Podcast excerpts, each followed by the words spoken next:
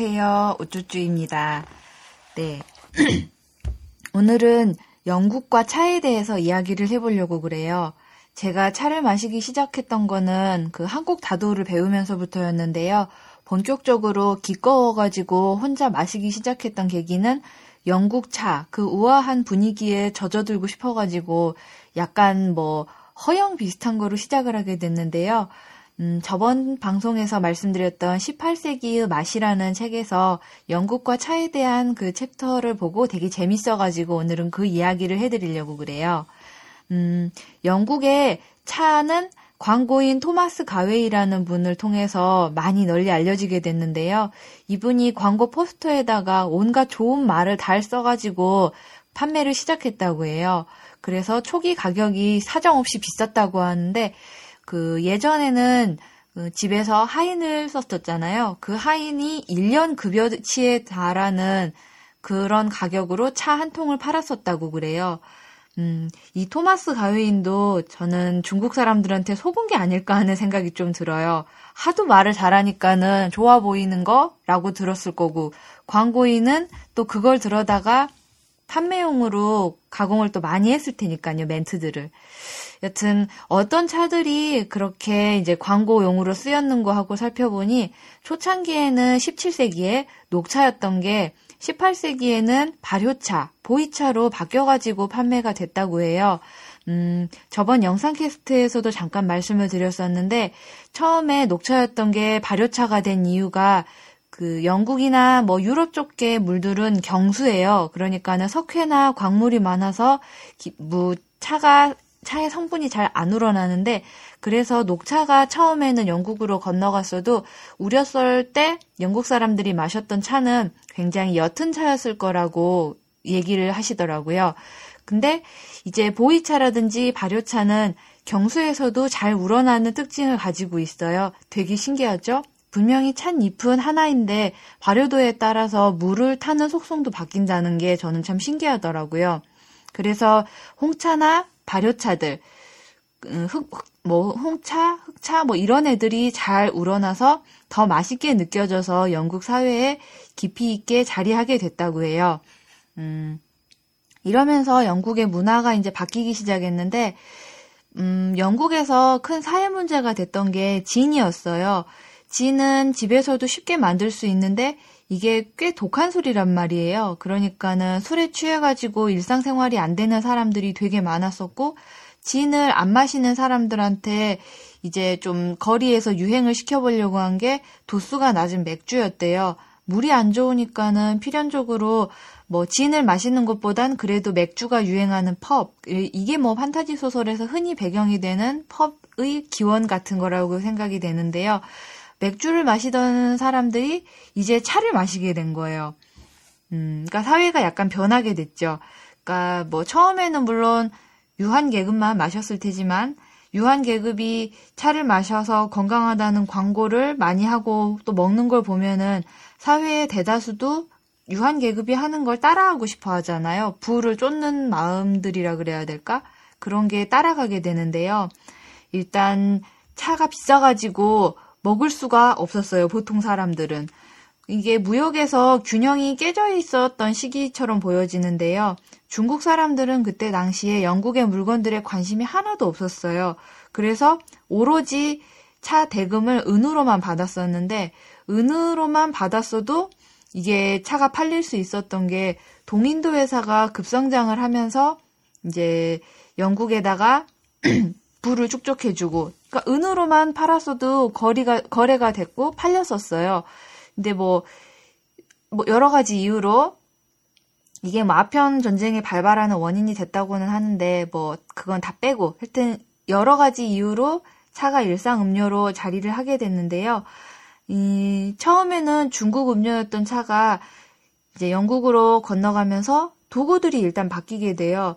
차를 마시게 되면은 당연히 도구들도 따라갈 수밖에 없는데 중국의 차 도구들은 굉장히 작고 또 조금씩 우러나고 영국 사람들의 욕구에 부응하지 못하는 도구들이 되게 많았었대요. 그래서 자기 실정에 맞는 다기들을 만들어서 쓰기 시작했는데 도, 어, 처음에 차를 즐기던 분들은 도자기도 수입을 하니까는 사정없이 비쌌어요. 차도 수입을 했으니까 사정없이 비쌌고 그래서 유한 계급의 사치 항목으로 이제 차하고 차 문화가 일단 전해졌는데요.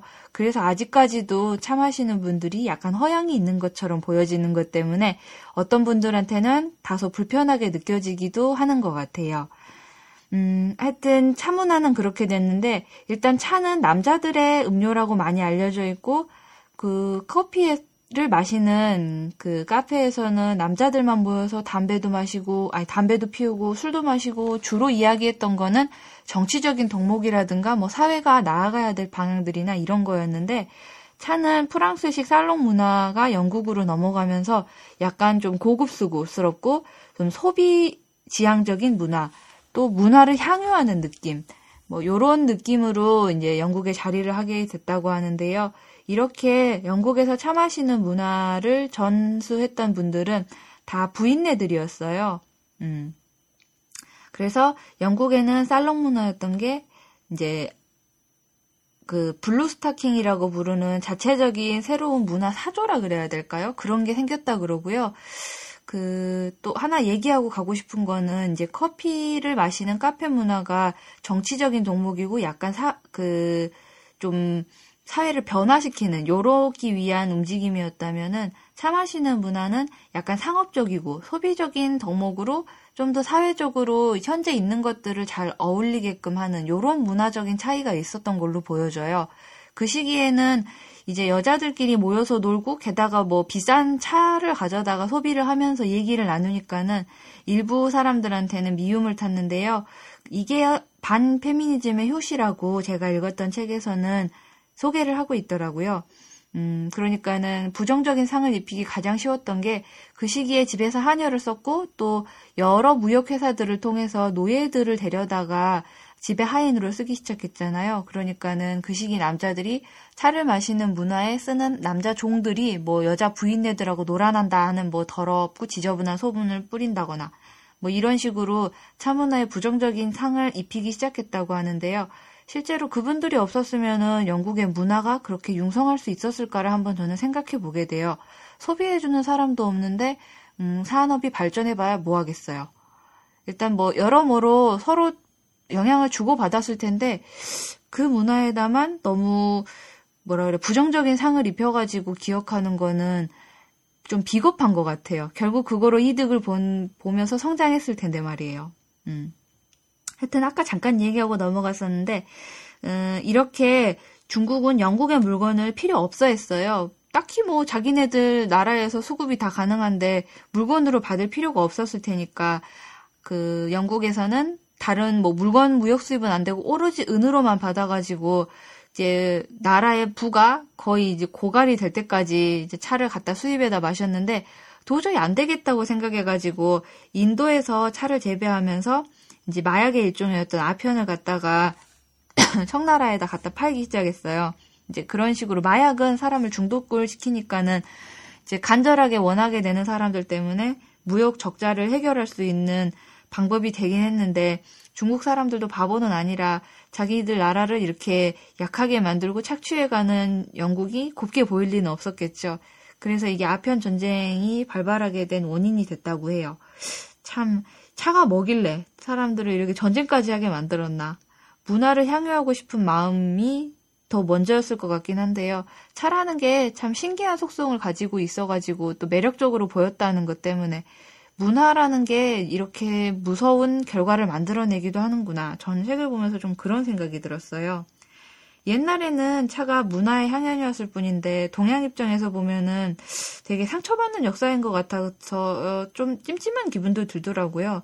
음, 잎사귀에서 우려 마시는 차, 꼴랑 그거 가지고 이렇게 전쟁까지 났다는 게 조금 어이가 없기도 하고, 좀 아픈 역사인 것 같기도 하고, 그리고 또 이제 영국 차가 시작된 계기, 그리고 널리 알려지게 된 계기가 광고인 토마스 가웨이 때문이라고 처음 시작할 때 말씀을 드렸는데요.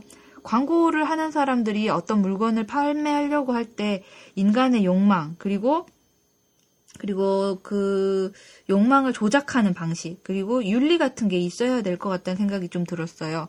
이윤을 향해서 그 집착적으로 노력하면 분명히 이득은 얻을 수 있겠다만 전쟁까지 벌어질지 본인도 몰랐겠죠. 하여튼 눈앞의 이득에 좀 급급하기보다는 좀 더 큰 모습을 그릴 줄 아는 그런 사람이 돼야지 좋을 것 같다. 저는 그런 생각을 했었어요. 그러니까 여러 가지 생각을 하게 하는 것 같아요. 차 한 개 가지고. 이런 게 또 차의 매력인 것 같고 계속 마실 수밖에 없게 되는 힘이 되는 것 같다는 생각을 하면서 오늘 방송은 마무리하려고 합니다. 음, 좀 급하게 지나왔는데요.